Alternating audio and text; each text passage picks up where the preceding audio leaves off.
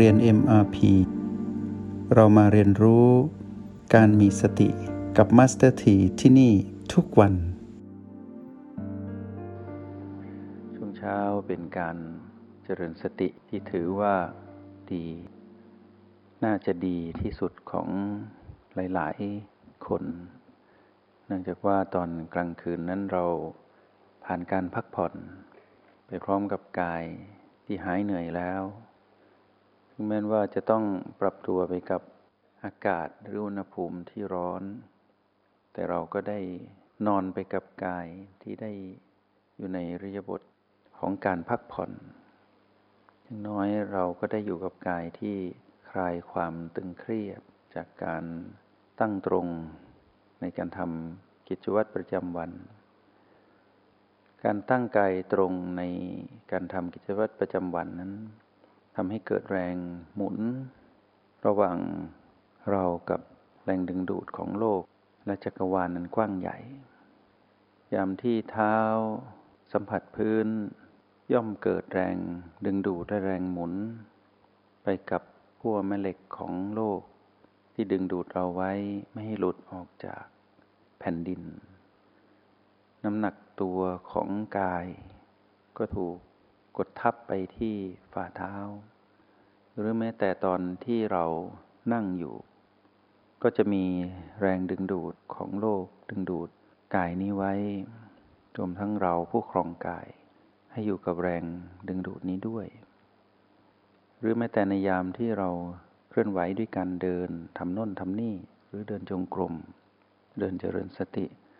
ก็จะเกี่ยวพันกับแรงดึงดูดของโลก กายก็เลยต้องมีการปรับสมดุลอย่างต่อเนื่อง เพราะชื่อว่ามีการดึงดูด ย่อมมีการใช้พลังงาน แม้นกายนั้นจะนิ่งหรือเคลื่อนไหว แต่ระบบในกายก็ต้องทำงาน การทำงานของระบบกายจะสอดคล้องกับระบบของธาตุดินน้ำไฟลมที่อยู่รอบๆกาย หรืออยู่ที่โลกใบนี้ ที่เป็นโลกกลมๆที่เรามาอาศัยอยู่ จะมีลักษณะที่เป็นไปในทิศทางเดียวกัน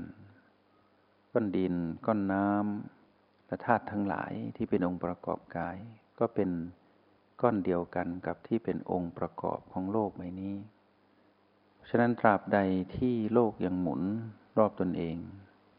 และอยู่ในวงโคจรของสุริยะจักรวาล ระบบของกายก็ต้องหมุนไปตามนั้น เมื่อมีการหมุนเกิดขึ้นย่อมมีการใช้พลังงานของกาย ถ้าเรา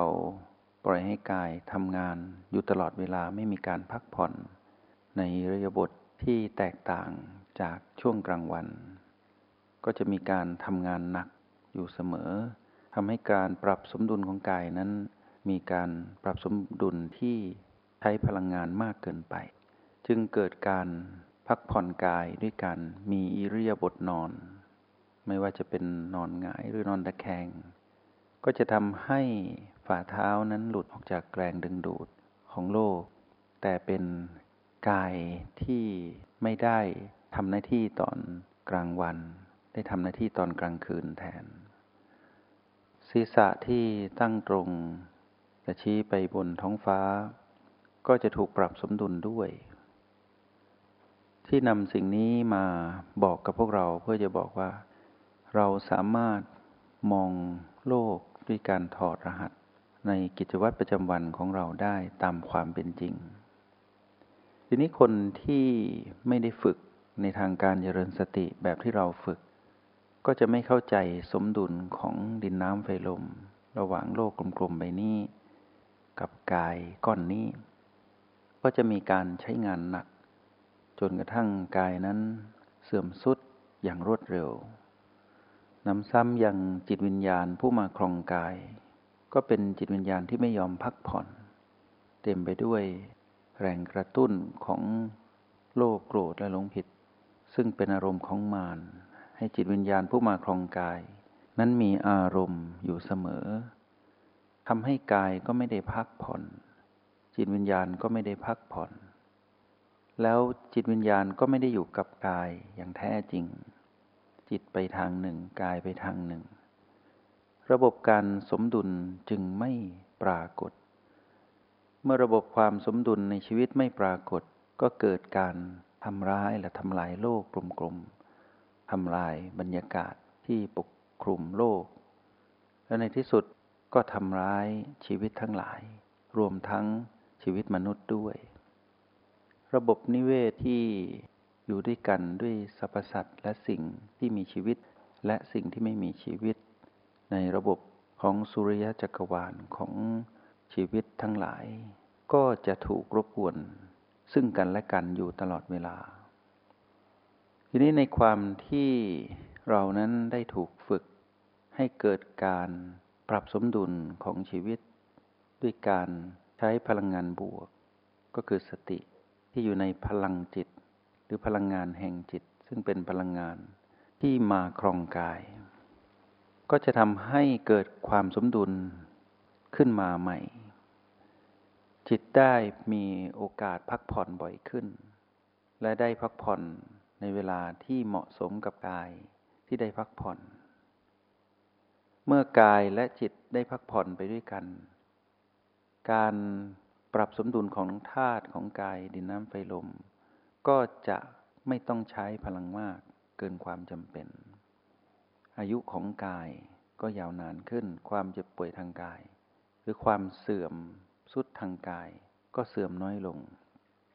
จิตวิญญาณที่ได้มีการปรับสมดุลก็จะมีความอุดมสมบูรณ์ไปด้วยพลังงานบวก ซึ่งไปทวงดุลกับพลังงานลบ จิตก็ไม่เหนื่อยเกินไป ปรับสมดุลได้ง่ายขึ้น